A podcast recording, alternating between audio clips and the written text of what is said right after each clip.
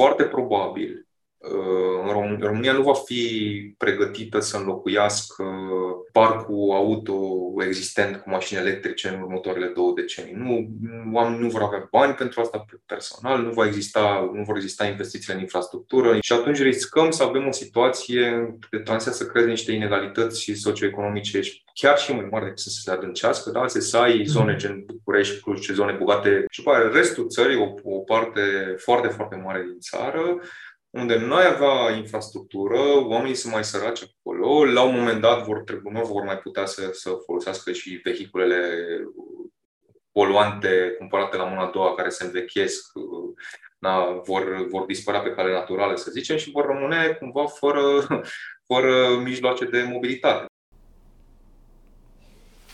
Servus tuturor, sunt Raul Kazan și bine ați revenit la o nouă serie a podcasturilor 2 Celsius. Uh, trebuia să reiau podcasturile astea abia din ianuarie 2023, dar între timp uh, Ștefan Guga, un cercetător desăvârșit, a venit cu un studiu la noi la 2 Celsius, un studiu legat de tranziția uh, în domeniul industriei automobilistice. E vorba de tranziția de la mașinile noastre de acum convenționale la mașinile electrice sau cu alți combustibili mai deștepți. Treaba asta e foarte simpatică, însă în România foarte mulți muncitori uh, lucrează în uh, fabricile pentru piese de mașini sau chiar în fabricile producătoare de automobile. Uh, oamenii ăștia or să sufere. În cel mai bun caz ei își pot găsi slujbe asemănătoare în uh, în industrii paralele sau în industriile care vor constru- construi mașinile viitorului, însă foarte mulți vor fi oameni năcăjiți care își vor pierde joburile. No, despre chestia asta am vorbit cu Ștefan Guga și vă invit să-l ascultați.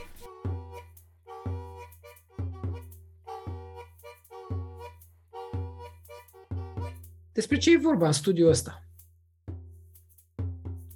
Da, uh, salut Raul. Uh, mulțumesc pentru invitație și, la, și pentru a realiza studiul și pentru a discuta astăzi. Uh, foarte pe scurt, uh, studiul face o evaluare a situației de fapt în momentul de față în ce privește ce se întâmplă în România uh, în termen de tranziție la, la vehicule cu motorizări electrice și unde se pare că în direcție, și e o evaluare a direcției în care se pare că ne îndreptăm în momentul de față. Da? Lucrurile sunt într-o continuă schimbare. Dacă am fi, făcut, dacă am fi avut discuția asta acum 2 ani de zile, ne-o purtam în alți termeni. Între timp, lucrurile s-au schimbat destul de mult uh, și foarte accelerat, a zice, neașteptat de, neașteptat de accelerat. Uh, avem schimbarea majoră nu numai pentru România, uh, ci pentru toată Uniunea Europeană. Este această finalizare a uh, prevederii că până în 2035 trebuie să eliminăm vânzarea de mașini noi, de autoturisme noi cu care au emisii, da? care generează emisii. Asta înseamnă că începând cu 2035 Uh, și în România uh, nu vom putea cumpăra decât uh, autoturisme cu pur electrice, da? care nu, nu au emisii. Asta înseamnă ori vehicule care sunt cu baterie și nu mai cu baterie, da? deci nu vorbim de motorizări hibride, ori cu hidrogen, dar acolo e mai, mai delicată situația. Probabil că nu va fi așa, cel mai probabil. Deci, hidrogenul încă nu e o soluție viabilă pentru mașini așa mici, s-ar putea să fie pentru vehicule grele. Dar asta este o cu totul altă discuție. Dar studiul se concentrează pe chestiunea acestor vehicule ușoare, asta înseamnă autoturisme și dubițe mici. Da? Deci nu, uh, nu altceva. Uh, și, na, deci plecăm de la, de la premiza asta că știm ce se. Avem un, uh, avem un deadline, avem un termen de 2035. Uh, și m-am uitat un pic, ok, cum arată situația din România din punctul de vedere, cum arată situația pe piață da? Dacă piața auto din România și populația, să zicem, este pregătită pentru așa ceva sau ce, cum ar arăta o piață auto din România uh, în care s-ar vinde doar, doar mașini electrice. Uh, și asta unul și doi din punct de vedere al industriei, bineînțeles, pentru că în România avem o industrie auto foarte puternică, uh, foarte importantă din perspectiva ocupării mai ales, și să, putem, să vedem un pic dacă putem spune uh, ceva despre cât de pregătită este industria auto din România și autoritățile din România uh, pentru a face tranziția asta. Bineînțeles, vorbim deocamdată până în 2030 și ceva mai e destul de mult timp. Informațiile pe care ne putem baza în România, spre deosebire, de exemplu, de, nu știu, alte țări, Germania, Franța, unde s-au făcut uh, N studii foarte detaliate, făcute cu companiile și mai departe. În România nu prea s-au făcut lucruri și asta e o problemă și e și una dintre recomandările, dintre recomandările studiului să se facă totuși niște analize uh, aprofundate care trebuie făcute împreună cu companiile din sector să vedem un pic cam ce planuri au ele, ce grijă au ele, ce nevoie au ele pentru a înțelege un pic mai precis impactul. Da? Fără asta, ce am putut să fac a fost să fac o evaluare, să zicem, mai grosomodă, dar una destul de realistă, zice, adică sunt niște uh, semne de întrebare acolo. Hai să ne aducem aminte de ce s-a întâmplat acum nici măcar vreo, cam vreo trei luni de zile când a fost votul în Parlamentul European legat de uh, interzicerea vânzărilor mașinilor noi, convenționale, începând cu 2035.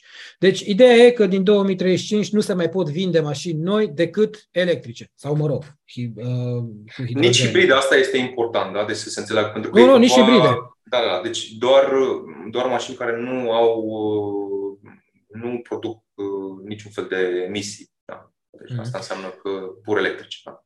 Uh, știm poziția, putem să spunem poziția României, dar în cazul ăsta a fost vorba de poziția politicienilor români sau ai uh, europarlamentarilor români în Parlamentul European de a se pune uh, împotriva acestei prevederi și a fost foarte bizar să vedem chestia asta, mai ales din partea unor europarlamentari de la, din partea stângă a spectrului politic, nu? Uh, deci social-democrați, bine, la noi social-democrați înseamnă PSD, uh, însă uh, a fost, a fost destul de bizar să vedem cum ei vor să perpetueze mașinile convenționale cât mai mult. Adică, într-un fel, vorbele în, în să spun, în rețelele ecologiste sau care se ocupă de transport uh, durabil la Bruxelles erau de tipul, vezi că ăștia fac uh, indirect uh, lobby către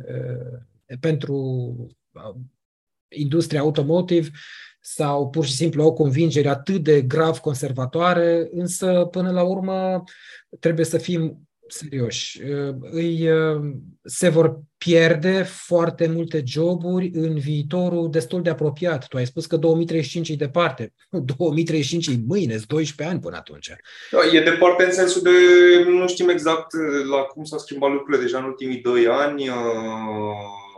Dacă o să continuăm tot în ritmul ăsta, s-ar putea să trebuiască să reevaluăm, reevaluăm lucrurile destul de frecvent.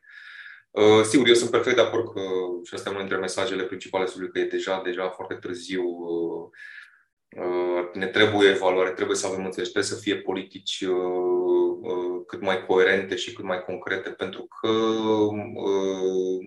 investițiile care trebuie făcute, de exemplu, sunt, sunt masive. Statul român nu prea are, de-a lungul timpului, a dovedit că nu prea are capacitate și resurse pentru a face, de exemplu, dacă vorbim de infrastructura de încărcare. Da? Mm. Eu înțeleg de ce se opun oficialii statului român uh, unei, uh, unei uh, de ce s-au opus prevederii ca în 2035 să interzici mașini cu motor trăit, pentru că România este în pom complet din punctul de vedere, ca să spunem așa. Da? Dacă ne uităm pe politicile care privesc uh, strategia da, de, de statului privitoare la stațiile de reîncărcare, ea este, nu are nicio legătură cu realitatea asta. Dacă asta realitatea va fi, într-adevăr, să avem, uh, să avem numai mașini electrice, mașini noi electrice în, în România în mai puțin de 15 ani, nu se întrevede absolut nimic. Adică nu avem în cele mai recente documente de politică publică ale statului român, ambițiile sunt extraordinar de modeste. De ce? Probabil pentru că statul nu este, nu are viziune, nu are resurse, nu are oameni, se bazează pe uh, tot timpul pasează pisica în uh, curtea altora și se așteaptă să rezolve, nu știu, autoritățile locale, investitorii privați, cine mai știe cine. Probleme care nu pot fi rezolvate. Aș vrea să te întrerup. Uh, pasează pisica autorităților locale. Mie nici nu-mi sună prost chestia asta. Depinde uh, pentru ce. La Bruxelles, de exemplu, în Comitetul Regiunilor funcționează un grup de lucru care reunește exact regiuni care sunt legate sau care au în, pe teritoriul lor Uh, companii din automotive. Mă refer și la construcții de părți, de piese, de etc. Știi? Și uh, uh, sunt foarte bine organizați, uh, însă ce e important de menționat aici e că tot timpul e vorba de niște regiuni cu un grad de autonomie imens. Știu eu, din Spania, până și din Franța, dar din Austria, Germania, uh-huh. stai seama. Pe când la noi uh, dacă ar fi să te bazezi pe vreo... Re... Bine, la noi regiuni nu există, iar să te bazezi pe un județ, știu eu, Alba, Timiș, Sibiu, ar fi... Să dau un exemplu ce înseamnă să pasezi pisica și să-și mm-hmm. paseze autoritățile pisica. Fondul pentru tranziție justă. Mm. Uh, dar e un subiect ușor, ușor paralel cu... A, vrei să te mai întrerup o dată, iartă-mă. Explică publicului ce e tranziție justă în domeniul automobilelor. Tranziție justă. Bine, rețeta e aceeași. Nu avem, avem o schimbare tehnologică, da, majoră, uh, care na, nu, nu poți realiza tranziția verde fără să schimbi tehnologia mai mult sau mai puțin radical. Uh, dacă schimbi tehnologia, trebuie să schimbi uh, orice înseamnă procese industriale, da? trebuie să ai mașinării noi, competențe noi, procese noi și așa mai departe. Uh, ori asta nu se poate face, nu iei oamenii care azi construiesc motoare cu combustie internă și pui să facă baterii. Nu funcționează lucrurile așa. Uh, pentru că nici măcar nu vor fi în aceleași locații geografice. Nu mai vorbim de faptul că ai nevoie de cu totul altfel de competențe și așa mai departe. Da? Și automat unii oameni își vor pierde locurile de muncă, alții vor avea niște oportunități noi și așa mai departe. Cum faci ca această tranziție să fie cât mai lină, să spunem, da? Uh, să te asiguri că uh, locurile de muncă pierdute într-o industrie extrem de importantă pentru România, uh, ca contribuție la PIB, ca contribuție la exporturi și așa mai departe. Cum faci ca locurile alea pe care știi deja, unele dintre ele e foarte clar că se vor pierde, cum faci să, le, să compensezi cumva lucrul ăsta? Uh, să compensezi uh, pentru oamenii care își pierd locurile de muncă, dar și pentru economiile locale, de exemplu, sau regionale, care vor avea de, care ar avea de suferit da, de pe urma dispariției anumitor activități economice. Dar cum faci asta? Și nu e, nu e deloc clar. Noi avem, de exemplu, uh, în cazul Fondului pentru Tranziție Just, acum care era în, în să zicem, în elaborare, implementare în România, Uh, s-au făcut niște planuri, uh, s-au făcut niște planuri operaționale teritoriale uh, care au fost puse în consultare publică. Sunt foarte interesant de citit să vezi, să vezi acolo perspect, viziunea, viziunea autorităților, unde spune că i s-au luat cele șase județe, dacă nu mă înșel, unde ar urma să fie închise, de exemplu, capacități de cărbune și ar, ar urma să fie și alte activități poluante care ar trebui cumva reduse sau modificate, închise și așa mai departe. Și ideea asta, ok, trebuie să înlocuiești, dispar niște locuri de muncă, trebuie să le înlocuiești cu ceva și cu ce le înlocuiești. Și ideile care sunt prezente în aceste planuri teritoriale, care ar trebui să fie, ele sunt exact cum sună, planuri teritoriale, dar ele trebuie să spună, ok, ce facem propriu zis. Da? Avem și niște bani, că e un fond, da, deci pe ce cheltuim banii respectivi. Și ideile sunt uh, foarte cunoscute pentru cine are, să zicem, 30 de ani, da, are vârsta de 30 de ani. Da. Deci sunt ideile din Valea Jiului. Formare profesională, dar nu se spune pentru ce. Uh, formezi oameni în ce, pentru să lucreze unde și așa mai departe. Unu, ai uh, susținere pentru întreprinderi, uh, pentru IMM-uri, da?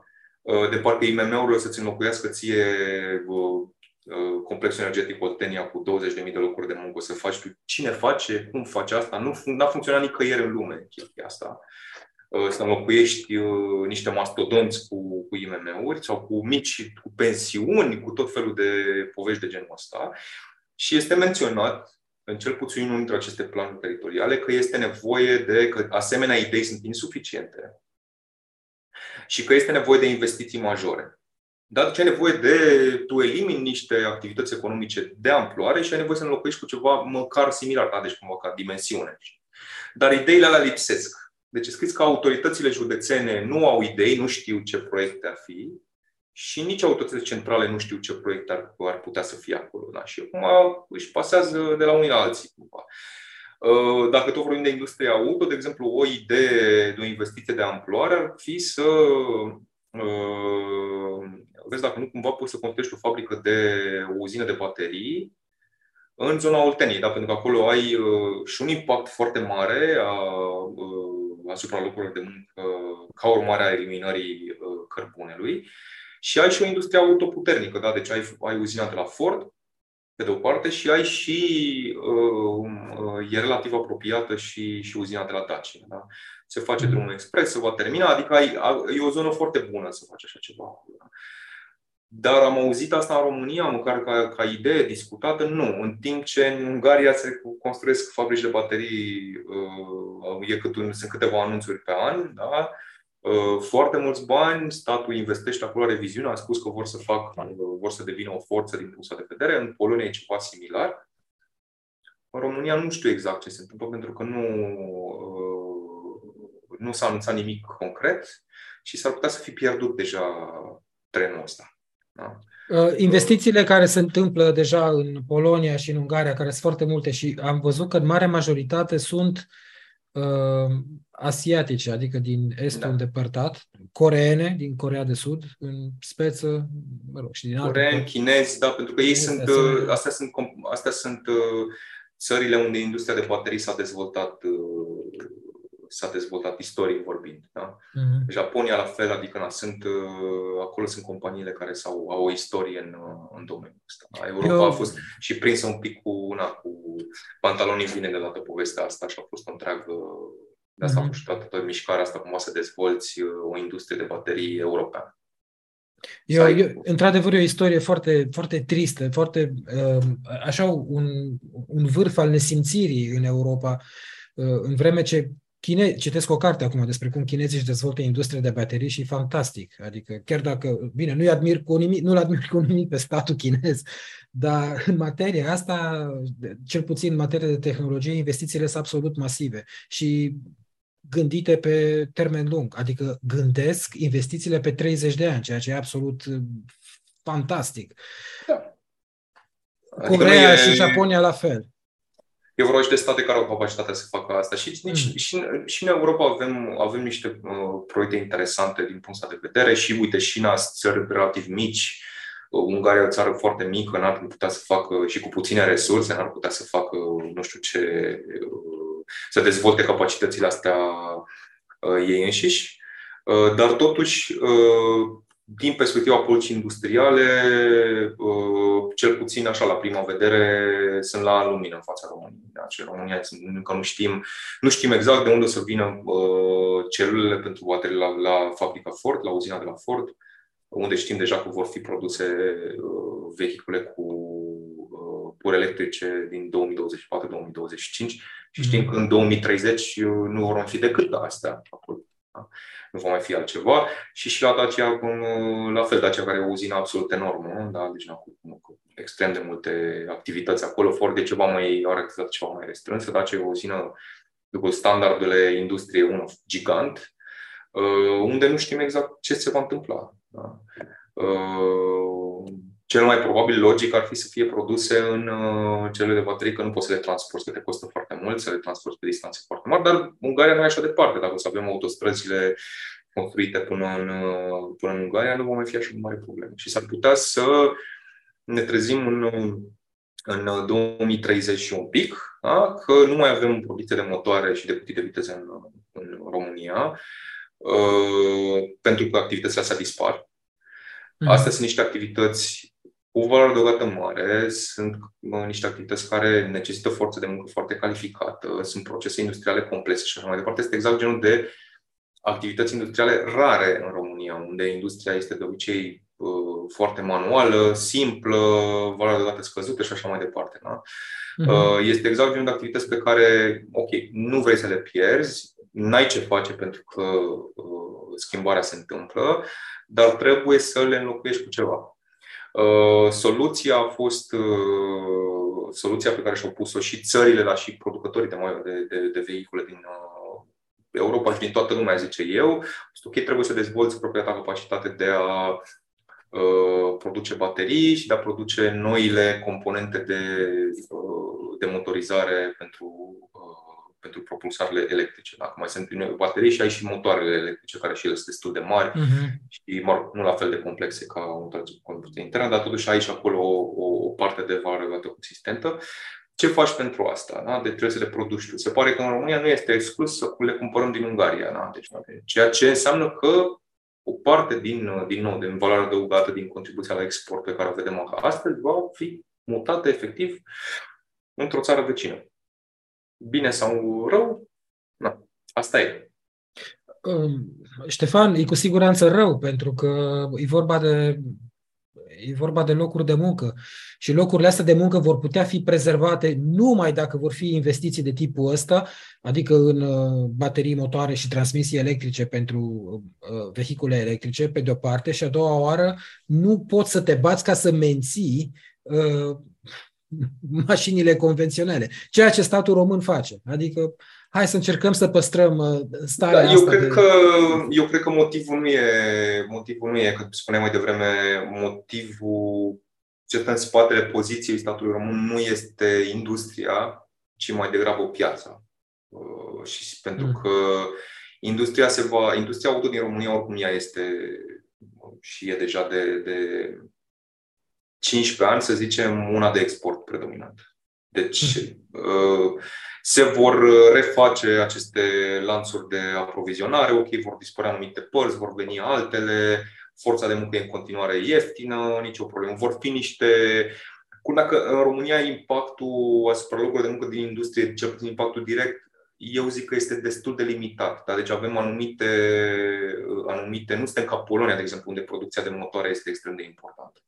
Uh, da, deci în România avem două uzine de motoare, la Dacia și la Ford. Ele angajează, sigur, câteva, câteva mii de oameni, dar nu este raportat la dimensiunea industriei auto din România, uh, nu este o, ceva, uh, nu, nu vorbim de un colaps în nicio formă, vorbim de câteva procente, da? deci na, sigur e important, dar nu e, din nou, nu se compară cu uh, nici cu Germania, da? unde Germania avem, e cu tot o altă situație acolo. Uh, iarăși avem producția de motoare de cutii de viteze, care este extrem de importantă în Germania, uh, în, per total industria auto. Dar noi avem foarte mult lanțul de furnizori, foarte multe fabrici de cablaje și așa mai departe, care nu sunt componente care să aibă un impact uh, negativ puternic ca urmare a tranziției la, la mașini electrice.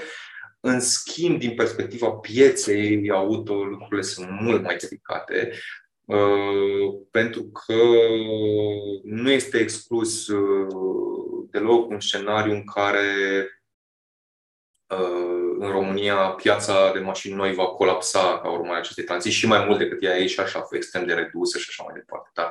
Să, să se reducă până la minime absolute, pentru că nu ai, din nou, nu ai infrastructură, ai venituri ale populației foarte reduse, dacă nu își permit asta cu că vor scădea prețurile la mașini electrice. Asta rămâne de văzut, da, deci sigur, așa e logic să fie, dar vom vedea ce se va întâmpla, pentru că nu astea sunt necunoscute ai, veniturile rămân mici, oamenii nu-și permit vehiculele respective, uh, infrastructură de încărcare nu ai pentru că statul și-a setat și prin PNRR dau un obiectiv de 30.000 de puncte de reîncărcare până în 2026, este absolut ridicol uh-huh, da. față de necesar și față de ce fac alte state, adică este absolut ridicol. Da, da, da, da, da. da. Uh, tu ce faci când nu, e, tu nu ești pregătit pentru, pentru asta? Tu ai uh, ai, aș alimentat o piață, pentru că piața auto din România a trecut prin multe controverse dacă vorbim de politici publice. Da? Deci ce facem cu mașinile de import.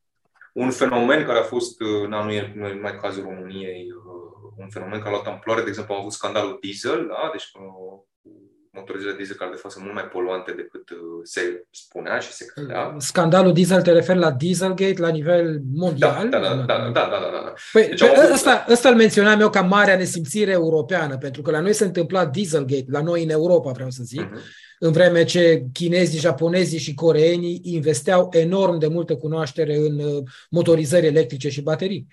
Asta a fost și, uh, bine, asta a fost și o inerție a industriei europene. Au, avut, au fost și producători la gen uh, PSA, care cum este Stellantis, care a zis, i-au insistat până în ultimul moment că soluția de fapt sunt să faci motorizările termice din ce în ce mai eficiente se credea că dieselul este o soluție prietenoasă cu mediul pentru că avea teoretic consum mic și emisii reduse și atunci puteai comparativ cu motoarele pe benzină.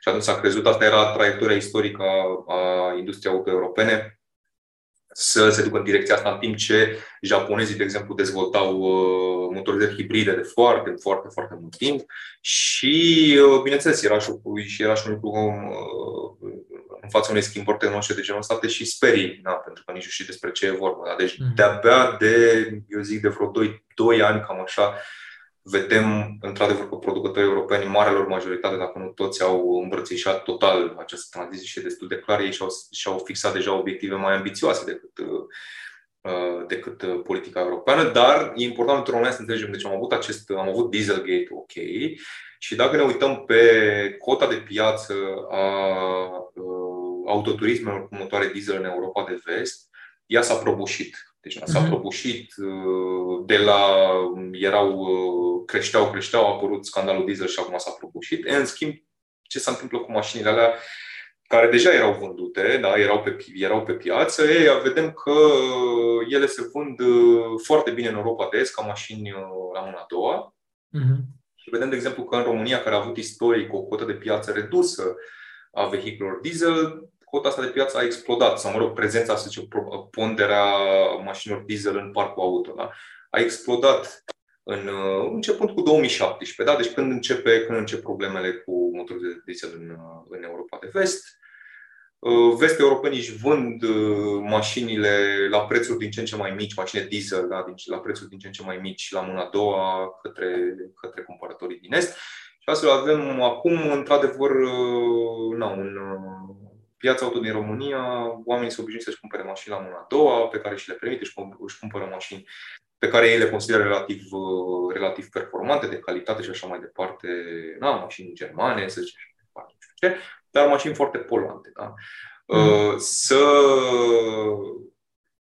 ai o atitudine ca, ca autoritate publică, să ai o atitudine fermă împotriva, uh, împotriva utilizării acestor mașini, o, electoral, cred că e o chestie foarte, foarte delicată în România. Da? Și o vedem și la nivel local, și o vedem și la nivel, și la nivel național și cred din nou că uh, Ștefan, nu tu, să se confrunte cu așa ceva. Iartă-mă, tu ești totuși doctor în sociologie și explică și mie cum dracu se întâmplă chestia asta, adică cum electoral tu decontezi atât de mult pentru a fi împotriva motoarelor convenționale și, evident, ergo emisiilor mari, deci problemelor de sănătate imense, uh, nu, efectiv nu înțeleg cum poate chestia asta să se întâmple. E, asta dacă ai locuit, dacă ai locuit, locuit într-un oraș, în, într-un oraș mare din România, nu trebuie să fii expert în niciun fel, pentru că poți să te uiți pe stradă. De, de exemplu, na. și din nou, astea nu sunt, astea sunt niște discuțiile astea sunt anexe studiului, să zicem, astea sunt paralelurile, n-am vorbit. Da, de acord, știu. Îmi pare bine că intrăm în asta. Totuși. Avem uh, și recent, da, vorbim de o, de o problemă mai, mai, mai nouă de o lună, în București uh, s-a anunțat o nouă politică în ce privește parcările. Și s-a anunțat că uh, cel puțin pe străzile administrate de Primăria Generală, încet, încet, că schimbarea va fi graduală, nu se va mai putea uh, parca pe trotuar, ceea ce oricum este ilegal și acum, dar se va aplica legea. Deci asta. Da, e, e fantastic. Și, uh, care, bineînțeles, dacă locuiești în, dacă locuiești în București, n-ai cum să nu dai seama că asta este o problemă de orice, de viață în general, nu neapărat și de sănătate și de ce vrei tu. Faptul că orașul este efectiv uh, așa de acaparat de mașini, încât dacă vrei să ieși pe stradă, n-ai cum. Deci dacă vrei să te mergi pe jos sau altceva, e foarte, foarte dificil în multe zone. Deci, teoretic, este o măsură, ar trebui să fie o măsură foarte binevenită. Bine, a venit și cu niște, vor fi niște locuri de parcare care vor costa o anumită sumă de bani, suma respectivă chiar va trebui plătită, că până acum ele costau cumva teoretic, să zicem așa. Um, și dacă te uiți la ce reacții sunt la, uh, la genul ăsta de măsură, păi da, ok, sunt, sunt unii oameni care spun, da, e foarte bine să ne civilizăm și noi să fim ca în vestul Europei și așa mai departe. Uh, dar sunt enorm, enorm de mulți oameni care se opun, da? care uh, consideră că mașina este un, este un drept. Locul de parcare, de exemplu, în marile orașe din, din, din uh, dreptul la parcare, să zicem așa, este, uh, este un, o temă electorală extrem de fierbinte, da? Deci e o chestie, da, oamenii sunt obișnuiți să, să aibă un anumit stil de viață, să zicem, în care mașina ocupă un loc central. Mașina trebuie să fie acolo pentru asta, pentru că vorbim de oameni care, o populație care e relativ, relativ săracă, dar relativ la ce se întâmplă în vestul Europei, trebuie să și permiți mașina aia. Asta înseamnă că trebuie, mașina trebuie să ți-o permiți că, că să o cumperi, dar trebuie să fie ieftină, trebuie să ți-o permiți să mergi cu ea, adică să nu plătești taxe pe diverse lucruri.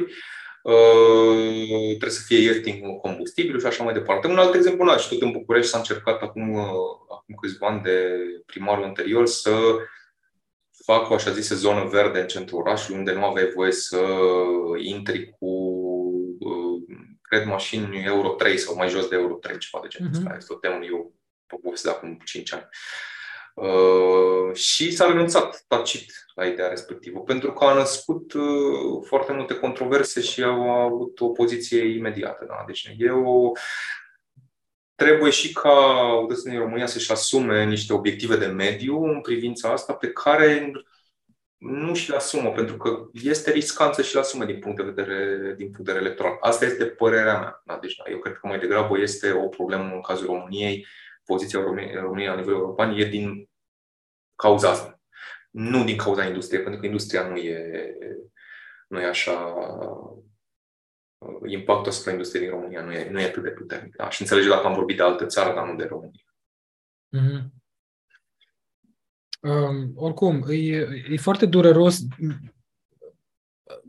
Văd știrile din București, cum e marea discuție legată de locurile de parcare, știi? Și îi, Dumnezeule, asta ne situează undeva la 40 de ani în urma Europei Occidentale literalmente e vorba de patru decenii. E o chestiune de ani, început de anii 80, sfârșit de ani 70 ceea ce se întâmplă. Problema parcărilor în spațiu urban. Aia era o problemă care în Olanda, Belgia, Franța, Germania se discuta la sfârșitul anilor 70. Și când au apărut alternativele, știu. Da.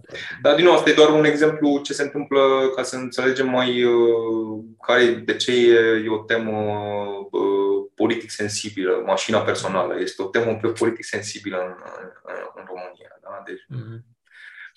Pentru că a ajuns să fie considerat un drept, dar totuși într-o, un drept generalizat, da? într-o, într-o țară relativ săracă. Dacă tu vrei să limitezi, că asta, așa, asta am scris pe, în, în studiu destul de clar, foarte probabil uh, în România nu va fi pregătită să înlocuiască Uh, parcul auto existent cu mașini electrice în următoarele două decenii. Nu, oamenii nu vor avea bani pentru asta personal, nu, va exista, nu vor exista investițiile în infrastructură, investițiile necesare în infrastructură de încărcare și atunci riscăm să avem o situație de tranziție să creeze niște inegalități socioeconomice chiar și mai mari decât să se adâncească. Da? să ai mhm. zone gen București, Cluj, zone bogate, autostrăzile, dacă asta s-a spus despre stațiile de încărcare, că trebuie, trebuie făcute pe aceste drumuri foarte importante, da, pe autostrăzi și așa mai departe. Da. Uh, deci ai zonele astea care au ce le trebuie, sunt oameni care câștigă un pic mai bine, ai infrastructura necesară, ok, și ele să, să vezi că acolo, într-adevăr, mașinile electrice uh, au, au un oarecare succes și după aceea restul țării, o, o parte foarte, foarte mare din țară, unde nu ai avea infrastructură, oamenii sunt mai săraci acolo, la un moment dat vor, trebui, nu vor mai putea să, să folosească și vehiculele poluante cumpărate la mâna a doua, care se învechesc, na, vor, vor dispărea pe cale naturală, să zicem, și vor rămâne cumva fără, fără mijloace de mobilitate. Da? Pentru că dacă vorbim de tranziția la vehicule electrice, trebuie să ne gândim și la transportul public, care trebuie să fie, mai ales într-o țară mm-hmm. ca mhm. România, trebuie să fie complementar da, în, în această tranziție. Fără asta riscăm să avem niște consecințe din socioeconomice destul de urâte da, într-o țară ca România. Uh, deci, na, ramificațiile sunt destul de complexe din, uh, dacă adăugăm și lucruri de genul ăsta. Bun, acum întorcându-ne la muncitori, uh, pentru că e o altă problemă legată de egalitate. Totuși, uh, fondul de tranziție justă, tu ai menționat, de, de fond, ai menționat fonduri na, fondurile naționale în ce privește uh, tranziția justă în domeniul automotive, dar uh, Planul la Bruxelles ar fi să existe un fond la nivel european exact pe chestia asta. Și uh, existând și, dacă nu mă șel, două rapoarte, unul la Parlament, dar unul la Comitetul Regiunilor, la care am lucrat și eu împreună cu Adrian Teban, primarul orașului Cugir, uh, uh, fondurile respective ar trebui să se ducă spre ce? Spre muncitori, spre instituții de educație, de retehno- fonduri de retehnologizare. Apropo, presiunea cea mai mare era, mă rog, discursivă, nu cumva să crezi că te, ne presa cineva, ne strângea cu ușa. Era din partea, să spunem, unor stakeholder din, din alte țări ca fondurile respective să meargă direct la producătorii auto, ceea ce nu e corect, părerea mea. Da, greu de spus, adică dacă faci o... Uh, din nou, ideea asta de a face că e se vorbește despre, despre competențe profesionale și despre formare profesională foarte mult. Sigur, e adevărat. Uh, dacă vorbești de schimbări tehnologice, vorbești automat și de, de schimbări de competențe.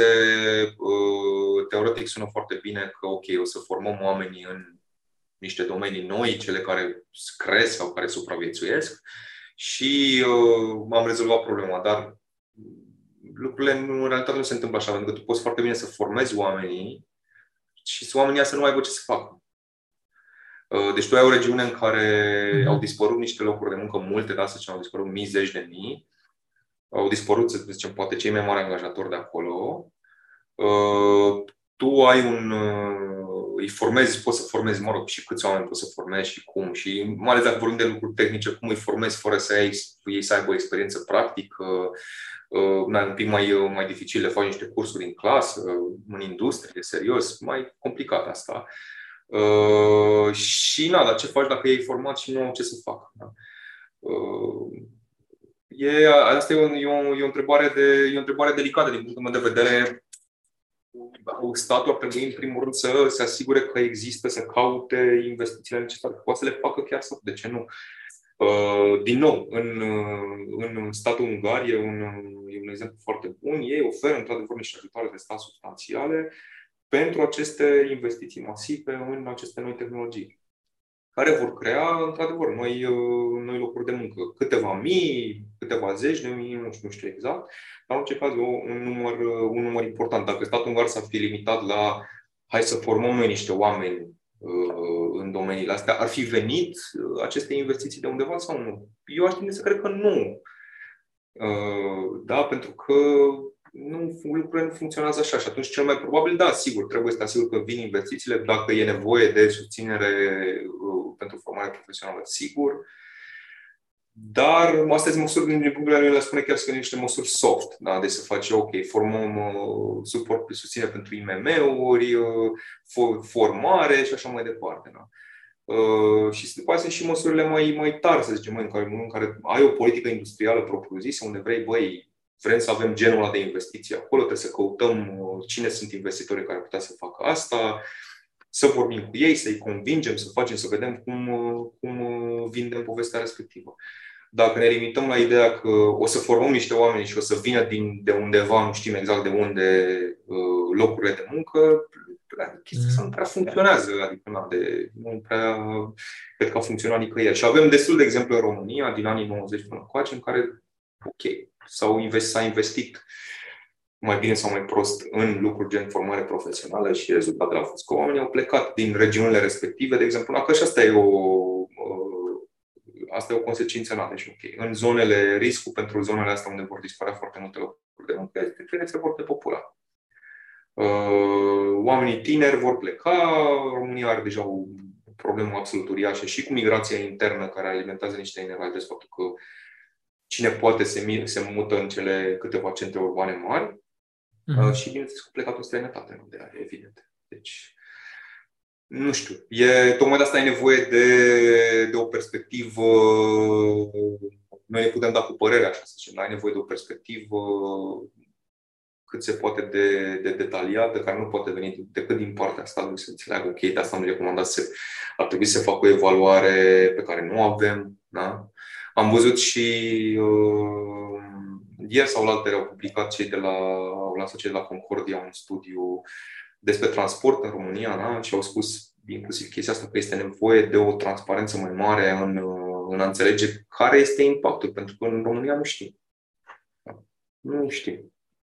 Și nu se poate face din birou genul ăsta de analiză serioasă, da? care să fundamenteze niște politici publice concrete.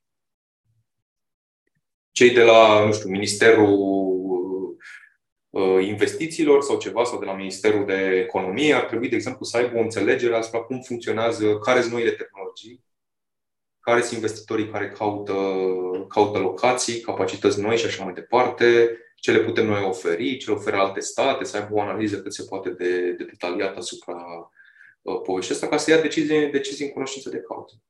Uh, da, pentru mine e suficient să citesc iarul financiar și în urmă cu trei luni apar articole cum că vin uh, coreenii, Samsung, LG și alții în prospecție în România. Și, uh, deci ea nu veni degeaba, au venit să caute ceva.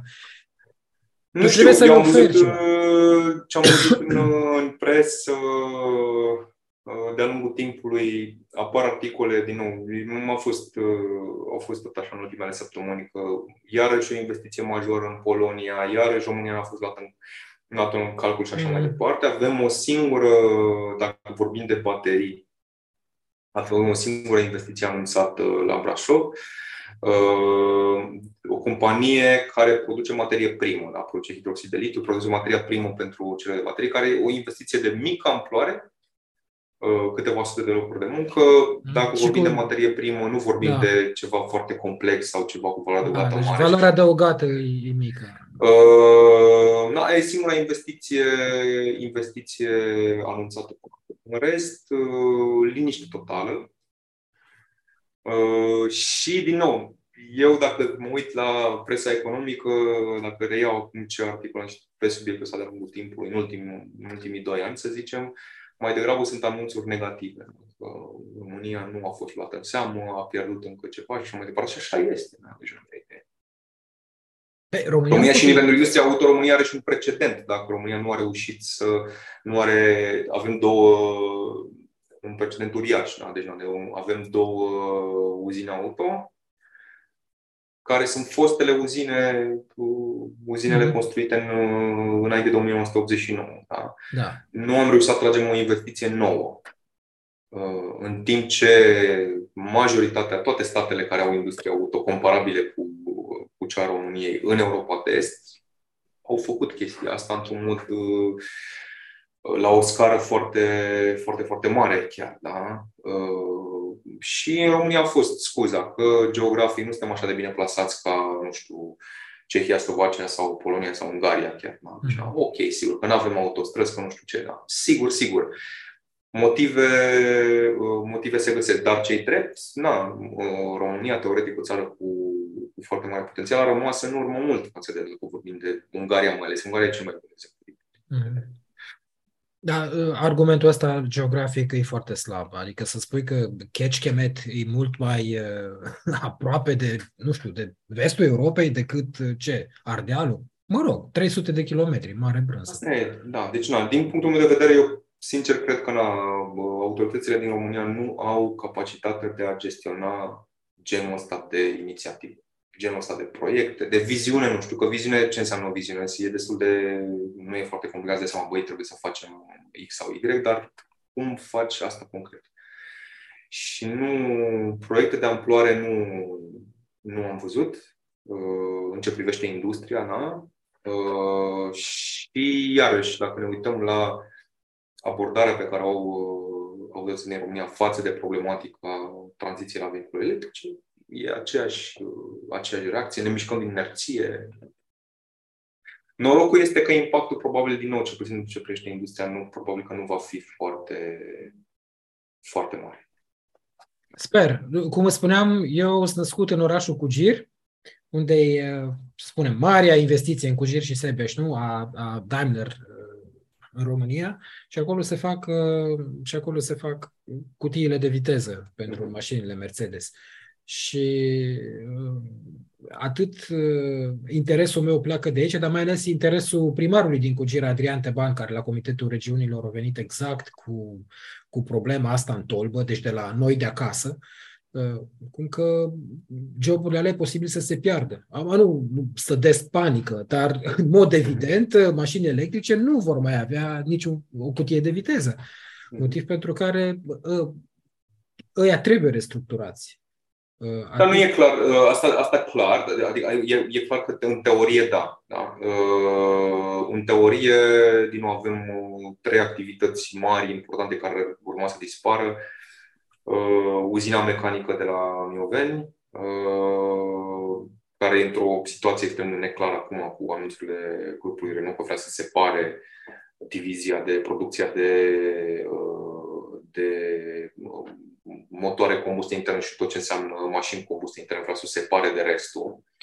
Mm. E încă în, în derulare tot procesul ăsta, nu e foarte clar unde se va duce și cu ce implicații. Avem, pe de o parte, o, o bucată din, din producția de motoare, deci o bucată din uzina de la, de la Craiova, da, care e mult mai mică decât, decât uzina de la, de la, de la Mioveni. Producția de motoare sunt undeva la 1000 de salariați, la Craiova undeva la 4000 europeni. Și după aia avem a treia mare capacitate, avem uh, cele două uzine Daimler, uh, de la Cugești și de la Sebeș, care și ele teoretic nu mai au ce, nu au un viitor uh, în momentul de față. Ele nu au un viitor. Deci, în Daimler nici nu mai știu, anunțat mult mai repede că vrea să elimine complet mașinile cu motor, mult mai repede 2035. Da, da. 2025, că au zis, dacă înțeles, înțeles bine, uh, că toate modelele vor să fie, lor vor să fie pur, pur electrice. Asta înseamnă că na, vor mai produce pentru vehicule grele și așa mai departe lucruri care se vor mai păstra. Uh, dar, na, lucrurile se, poate se mișcă. A fost, o, a fost un anunț acum foarte recent, în ultimele, în ultimele două săptămâni, că totuși uh, guvernul a pus pe masă un buget de ajutor de stat de câteva sute de milioane de, Uh, de euro și că um, companiile au aplicat, au depus proiecte, printre care și Daimler a depus ceva, un proiect uh, care privește cele două zile. Acum să vedem despre ce e vorba, rămâne de văzut. Da? Dar da, e o, întrebare. Ar trebui, ar trebui, mai ales că uzinele alea sunt foarte importante pentru economic, sunt extrem de importante. Da? Un produs pentru export, sunt componente uh-huh Uh, sunt componente complexe, scumpe. E un lucru important pentru industria auto din România și pentru economia României.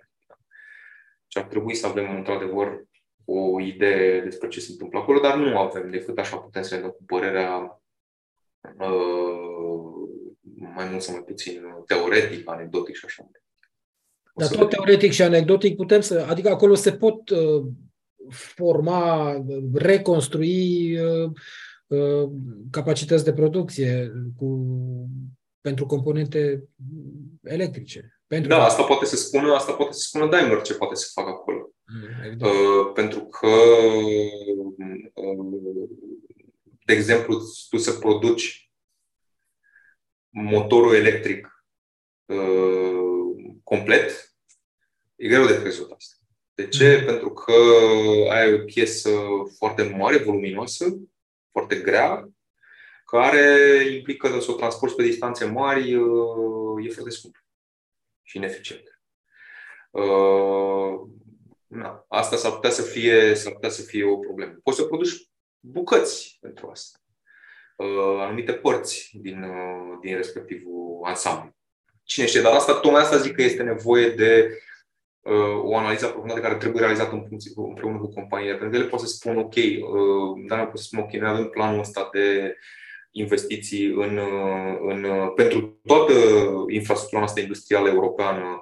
Ăsta este planul nostru.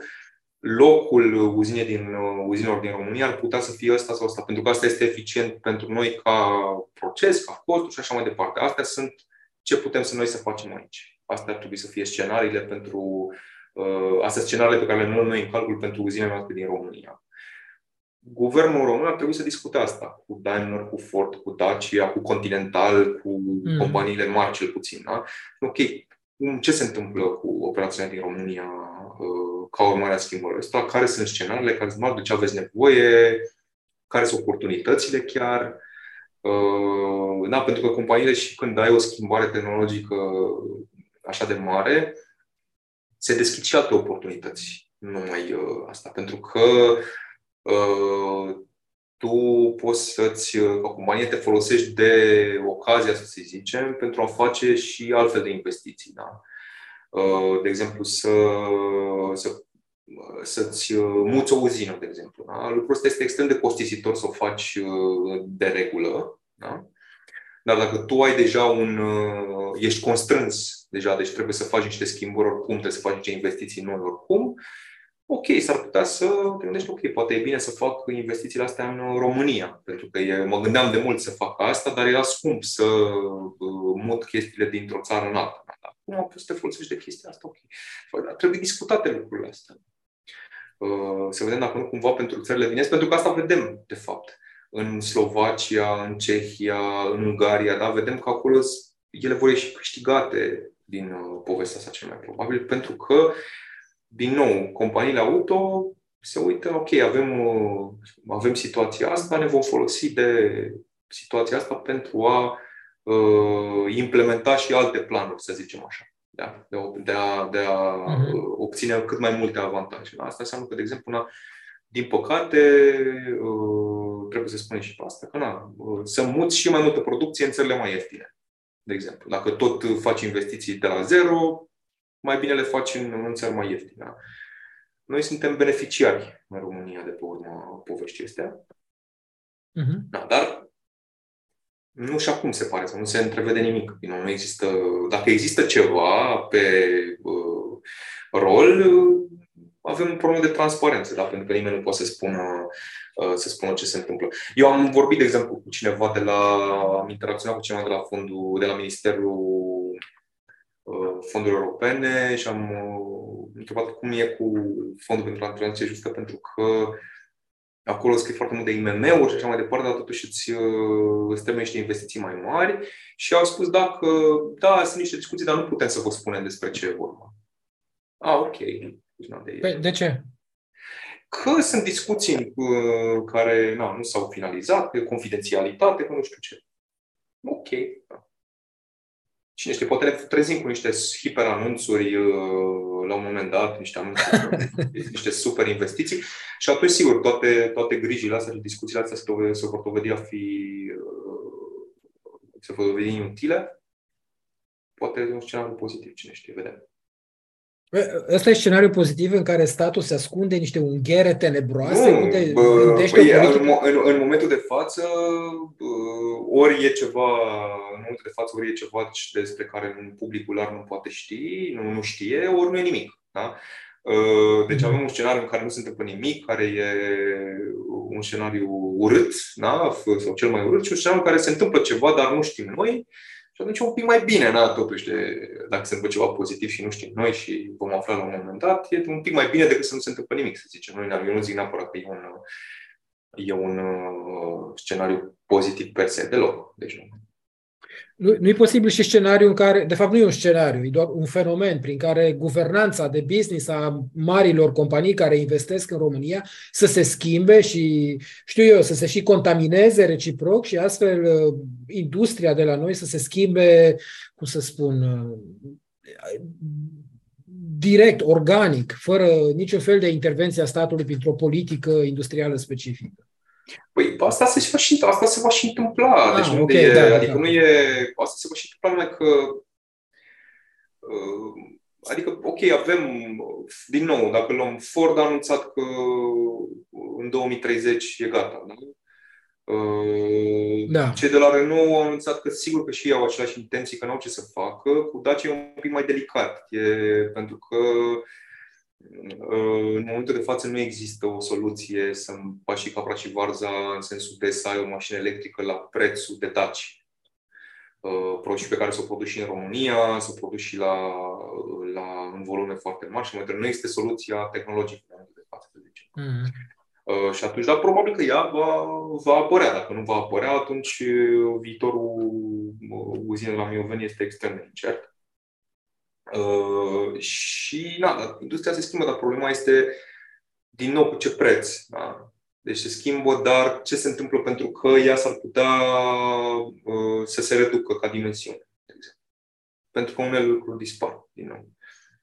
companiile sunt interesate de. Nu este uh, menirea lor, să zicem, să fie interesate să-ți atenueze impactul mm. asupra unor regiuni, că au dispărut, au dispărut cele două uzine de la uzine Daimler. Sau s-a redus activitatea la 30%. Ok. Nu poți să ai pretenția de la Daimler să vină să-ți atenueze ție impactul să-ți caute alte locuri de muncă, alții. Nu, compania nu fac asta. Da? Uh, guvernul trebuie să facă, sau autoritățile trebuie să facă lucruri de genul ăsta, să se gândească în termenii ăștia. Dacă nu faci, industria se va schimba de la sine, nicio problemă, adică nu e de... Asta nu, nu, nu, nu poate fi pus să întrebări. Merge, din, merge cum a mers și până acum. Întrebarea este sub ce formă, cu ce costuri. Mhm. E o problemă de socialism versus liberalism aici, adică statul ar trebui să fie ceva mai intervenționist sau ar trebui să lase piața să, cum spuneam, să se dezvolte organic și după care să intervină pe aici, pe acolo, în mici detalii? Da, spune problema în termenii ăștia, cred că e mai degrabă de, e o întrebare mm. de dacă ar trebui statul să aibă o politică industrială sau nu. Mm. Uh, uh, și trebuie? Clar, da, adică nu e și nu sunt eu singurul care spune asta. Deci, în cazul da. României, nu avem o politică industrială, nu am avut o politică industrială uh, după 1990 și asta se vede, na, se, rezultatele se văd și, și astăzi la cum arată, cum arată economia României, cum arată industria României, uh, ca profil, da, ca profil uh, tehnologic, ca profil geografic, ca profil, nu știu ce, este dezvoltată s-a dezvoltat singur, să zicem așa, cu niște consecințe pe care, na, dacă, care nu sunt neapărat uh, în totalitate pozitive, ca să fiu politicos. Uh, dar da, deci e nevoie de o politică industrială, cum vedem de altfel că na, alte state au asta. Deci reacția altor state la uh, problema asta, tranziției la, la vehicule electrice, care, din nou, pentru România este una importantă, pentru, nu știu, state care nu au o industrie autoputernică nu contează atât de mult, sigur. Dar pentru România contează, nu poți să faci asta fără o politică uh, industrială. Unul și, bineînțeles, mai vorbim și de partea de piață. Da? Deci aici vorbim de altceva. De, de trebui să avem uh, nu poți să ai uh, mașini electrice pe stradă pe care, dacă lumea nu și le permite, da? nu și permite să le cumpere și permite să meargă cu ele. Uh, și am pus, uh, dacă ții minte bine în studiu, și un uh, grafic interesant despre, ok, cât costă electricitatea. Da? Deci mașina electrică se folosește foarte mult de... Da, sper acum. total cost of ownership. Dacă de fapt, dacă mm. iei în calcul că electricitatea, bine, astea sunt discuții dinainte de, de criza energetică actuală, da? dacă tu iei, în, tu iei în calcul cât costă electricitatea, cât nu știu ce, cât te costă mentenanța mașinii, Uh, pe tot parcursul, pe tot ciclul vieții a vehiculului respectiv. Uh, mașina electrică, de fapt, este deja uh, ca cost la fel de competi- e competitivă cu, cu, la fel de competitivă ca o mașină cu motor combustie internă. Ce face asta? Că nu, totuși, dacă te uiți la salarii și ce își permit oamenii, s-ar putea să trezești că tu dacă vrei ca românii să-și cumpere, salariații din România să-și cumpere uh, la fel de multă electricitate ca pentru a-și încărca mașina, la fel de, ca, nu știu, salariații din Belgia, s-ar putea să trezești că salariații din România nu trebuie să-și dea tot salariul pe să-și încarce mașina, de exemplu. Da? Adică e nevoie de da. uh, e nevoie și de o politică asta mai, de o dezvoltare socioeconomică mai, mai, uh, mai amplă, dar ok, să, trebuie să, dacă vrei să ai transport curat, uh, trebuie să te asiguri că ai o dezvoltare socioeconomică mai armonioasă. Da?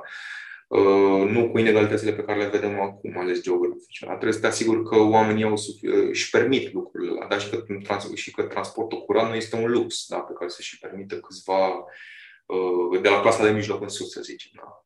Uh-huh. Și așa, altfel, vei vedea, vei avea întotdeauna o poziție, ce spuneai tu mai devreme, vei avea întotdeauna o, o poziție electorală față de genul ăsta de, de schimbări. Da? Uh, și asta nu e, nu, e, uh, nu e ceva din nou foarte dificil de înțeles, e ceva firesc până la urmă. Pentru că tu le spui oamenilor că trebuie să schimbe ceva, trebuie să renunțe la lucruri și trebuie să, le, să schimbe niște lucruri cu niște lucruri care sunt mult mai scumpe și pe care ei nu și le permit. Și asta e într-adevăr, da, e, e nedrept. Da? Uh, să, să ai pretenții de genul ăsta, poate. E nedrept acum, însă există investiții, adică există bani pentru investiții publice imense în ceea ce privește dezvoltarea sistemului integrat de transport uh, public, care să fie mult mai curat și mult mai accesibil pentru toți. Uh, da, nu știu. Uh, vedem, dacă ne uităm și la, dacă ne uităm la PNRR, unde banii pe transport sunt foarte mulți, mm. uh, foarte mulți, raportat la dimensiunea PNRR-ului. Uh, da, da, da. Uh, bugetul pentru transport e foarte mare. Uh, sunt multe comentarii care sunt multe semne de întrebare. Unul, din nou, vorbind de capacitatea statului român de a implementa proiectele respective, am avut un anunț săptămâna asta cu, uh, care trebuie să fie foarte dureros, da? că se vor pierde undeva la 300 de milioane de, de euro, deci undeva la 1% din PNRR, uh-huh. Mhm. pentru că uh, cei însărcinați, uh, să zicem, cu proiectul extinderii uh, rețelei de metro din București nu au fost în stare și nu vor fi în stare să aibă un, uh, un proiect la, la timp, la care și se vor pierde banii ăștia. Deci pe aia au pus, adică au fost anunțuri practic oficiale, deci aia s-a pus cruce. întrebarea este, vor mai urma anunțuri de genul ăsta? Pentru că avem, sigur, sunt, sunt mulți bani, dar ce faci dacă tu nu poți să-i cheltui? Nu ai uh, capacitatea de a, uh, de a gestiona, de a implementa genul de proiecte.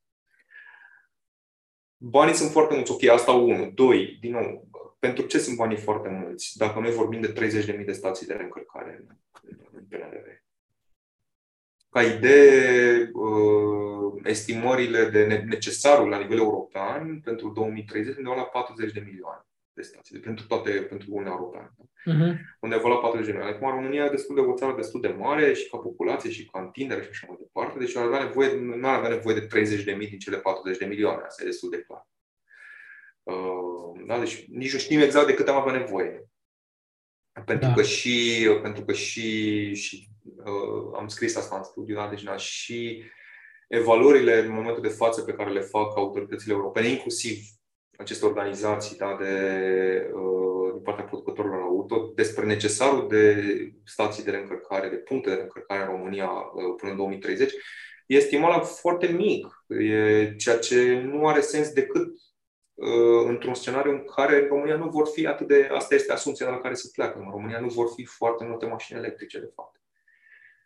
Ori asta înseamnă că oamenii nu vor merge cu mașina, efectiv, pentru că dacă vor fi puține sau vor merge ce mai puțin cu mașini. Și atunci, cu ce vor merge? Din nou revenim la problema anterioară, cu transportul public.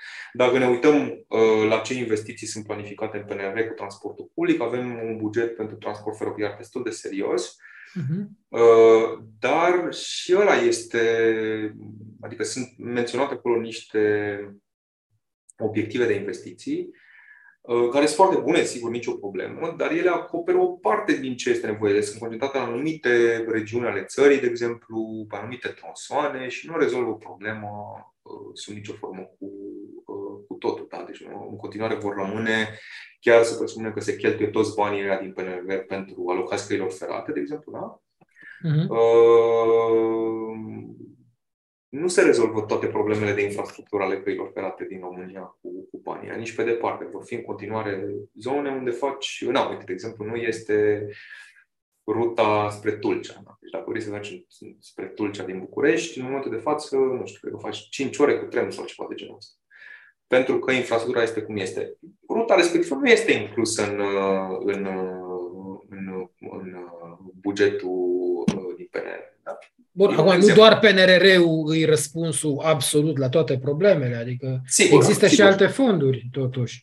Și nu numai infrastructura e problemă, e și problemă mm-hmm. de mhm. material rulant, e problemă... Nu, acolo sunt bani, e un pic mai simplu că trebuie să cumperi uh, trebuie să cumperi niște lucruri. E, e ușor mai, mai, mai, mai simplu să cumperi niște lucruri gata făcute decât să te gândești că trebuie să ai niște proiecte de investiții care implică logistic, sunt mult mai delicate. Uh, da de cumpărat, eu zic că e mai simplu. Pentru, uh, pentru statul român, da, deci ale... Nu știu, vedem. Aceeași problemă la transportul public, tramvaile în București, ok, sunt, e mult mai simplu să cumperi tramvai decât să repari, uh, să repari șinele. Da. Ștefan, încheiem așadar cu cea de-a cincea recomandare pe care ne-o faci și chiar despre asta vorbitărăm, adică să asigurăm accesibilitate la mobilitate verde pentru întreaga populație, iar pentru asta trebuie să crească veniturile. Uh, statul da. va trebui să gândească modalități prin care veniturile populației să crească. Uh, da, și asta, mă rog, lucrezi legate, da? Deci dacă vrei să-ți crească, să ai uh, uh, salarii mai mari uh, peste 10 ani, da? trebuie să te gândești cum, de unde sunt resursele pentru așa ceva. Uh, pentru asta ai nevoie, de exemplu, de, de activități economice cu valoare adăugată mai mare. Uh, cum faci asta? Trebuie să te uiți care sunt activitățile respective. Dacă vei finanța în continuare uh, investiții, cum s-a finanțat, de exemplu, cu ajutorul de stat pentru industria auto, a mers foarte mult din ajutorul de stat din ultimii 15 ani, a mers în către industria auto dacă tu vei folosi criterii pur cantitative acolo, de genul ne interesează câte locuri de muncă sunt create și nu te uiți la și ce fel de locuri de muncă sunt alea mm. sau ce fel de activități sunt alea, atunci te vei trezi cu uh, fabrici foarte mari care produc foarte puțin care plătesc salarii mici, care plătesc impozite puține, uh, care nu-ți creează dezvoltare. Da? Uh, și dacă vrei să ai din nou, dacă vrei să crești veniturile, uh, veniturile populației și veniturile statului pe termen lung, trebuie să te gândești că trebuie să dezvolți uh, un alt fel de, alt fel de activități economice. Da? Și cum facilitezi asta pentru o politică industrială uh, coerentă și uh, na, țintită, lucru pe care România nu-l avem momentan da? și nu l-am prea avut. Da? Nu l-am avut. Punct. Da? Asta doar adaugă o provocare suplimentară, dacă vorbim de tranziția la vehicule electrice. Asta adaugă o, sau crește gradul de urgență uh, în ce privește elaborarea unei politici industriale, să zicem așa. În urmă cu un an am făcut un studiu legat de impactul de mediu al programului Rabla și la vremea respectivă era un alt director la fondul de mediu. Uh, omul se arătase foarte surprins atunci când a văzut faptul că programul Rabla are un impact de mediu undeva între foarte mic și nul. Și uh, cu o ingenuitate uh, de copil, au spus că bă, ne-ar trebui mai multe studii de tipul ăsta ca să mai vedem și noi niște chestii. Uh, adică ce efecte au politicile noastre, la care nu ne-am gândit că nu au efectele pe care noi le, le, le scontam din, din bun început. Și ăsta e și motivul pentru care studiul precum al tău vrem să-l dăm mai departe uh, spre, știu eu, policy makers în România. Dacă ar fi să-l dai mai departe tu, la cine l-ai da? Nu știu, nu cred că e...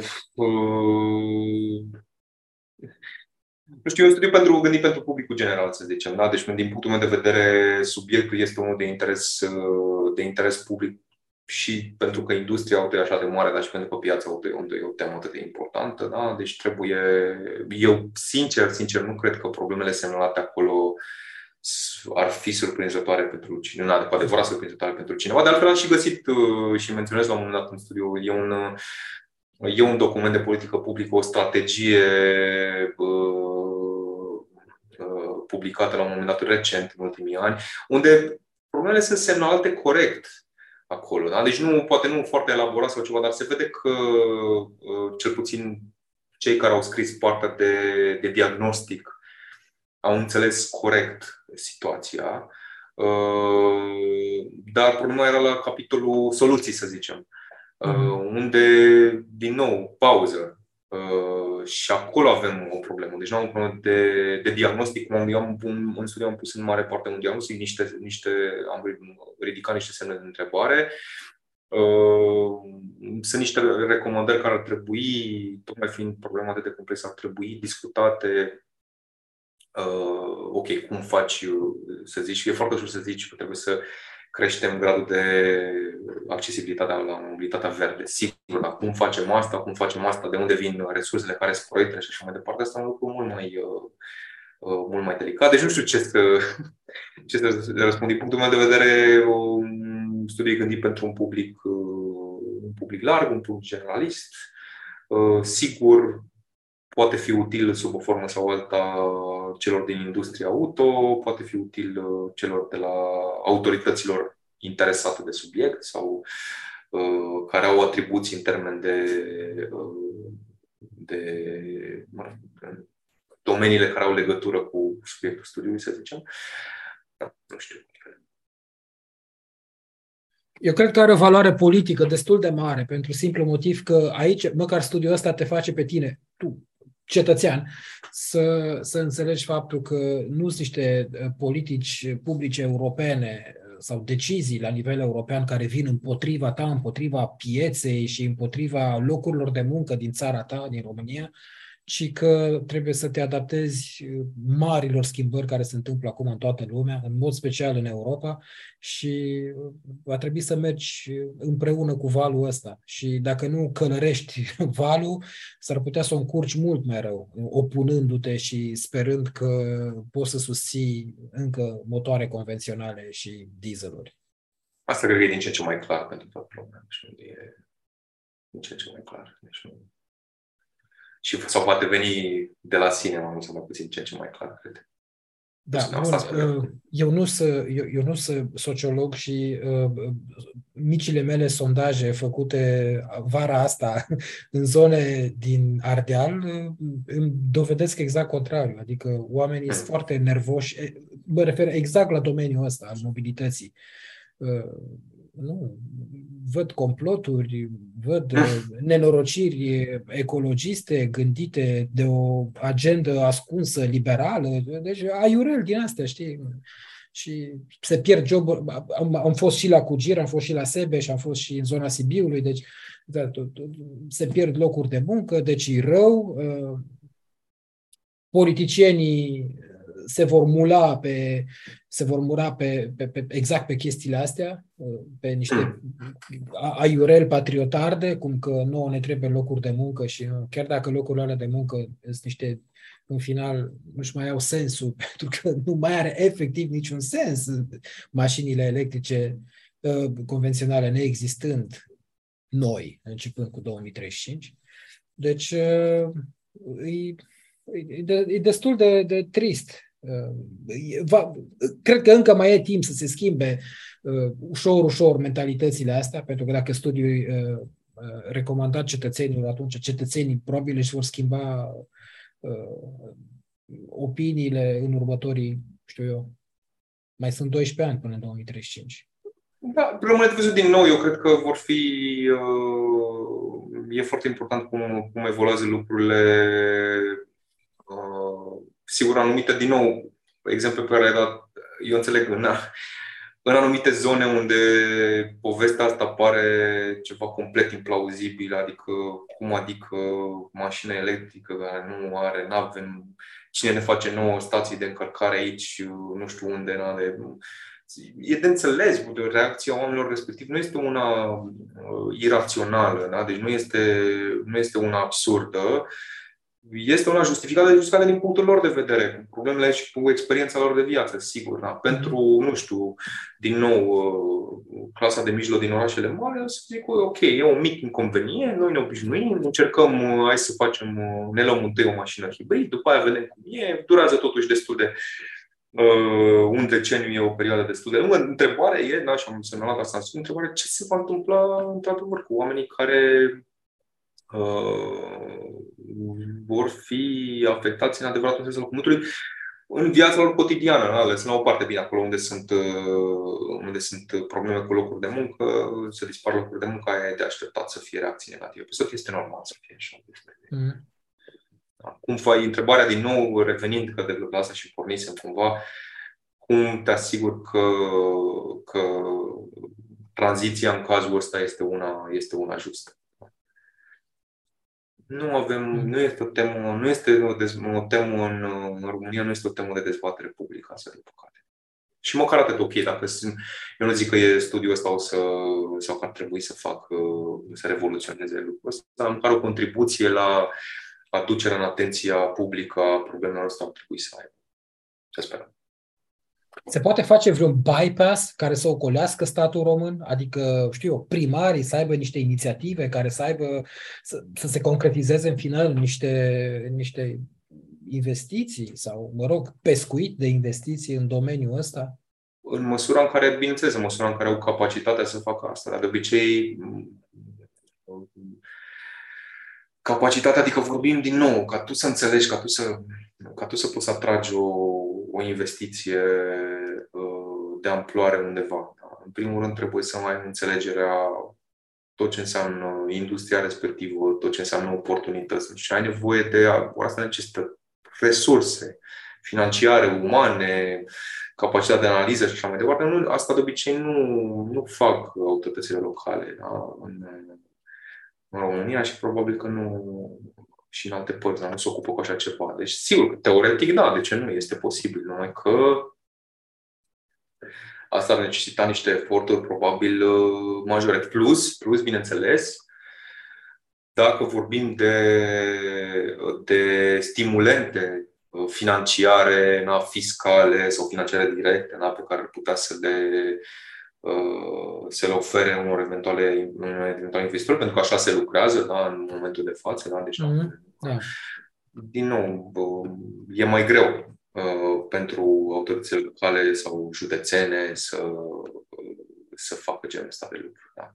Până acum, de exemplu, să uh, dea scutiri fiscale, dacă este un exemplu, nu cum să facă asta, uh, n-au resurse financiare să ofere ajutoare de zeci, sute de milioane de, de euro, da? deci asta sunt aici e o problemă. Dar pot oferi, nu știu, terenuri măcar sau... Sigur, deci nu, de asta de obicei se face oricum, deci de asta e o da. problemă mai mică, nu e... Infrastructură, na, sigur, asta e...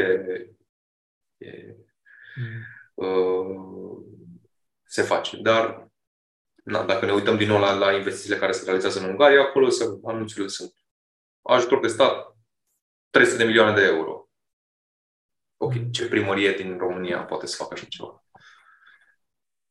Niciuna. Dragă Ștefan, studiul e disponibil pe site-ul 2celsius.org în limba română. Uh, el va fi în curând tradus și în limba engleză. Uh, nu pot decât să îți mulțumesc în numele 2 Celsius pentru efortul tău și îți convins că o să mai colaborăm chiar în viitor apropiat. Mersi tare mult! Și eu mersi, Laura! Servus! Salut! A fost primul episod al sezonului 2 al podcastului 2 Celsius. Ne auzim mai târziu în luna decembrie și cu siguranță la început de ianuarie cu episoade noi din schimbări climatice, ecologie, transporturi și alte lucruri legate de mediul înconjurător. Până atunci însă rețineți, uh, lupta împotriva schimbărilor climatice sau orice altă luptă care are de-a face cu protecția mediului atât timp cât ignoră pe oamenii care lucră, nu are nicio șansă să treacă vreodată. Pentru că politicile internaționale sau europene privind uh, reducerea emisiilor înseamnă exact un pârț în vânt atunci când oamenii își pierd locurile de muncă. Așa că până când țara asta va avea mai multe gulere verzi, eu vă doresc sărbători fericite și pe curând!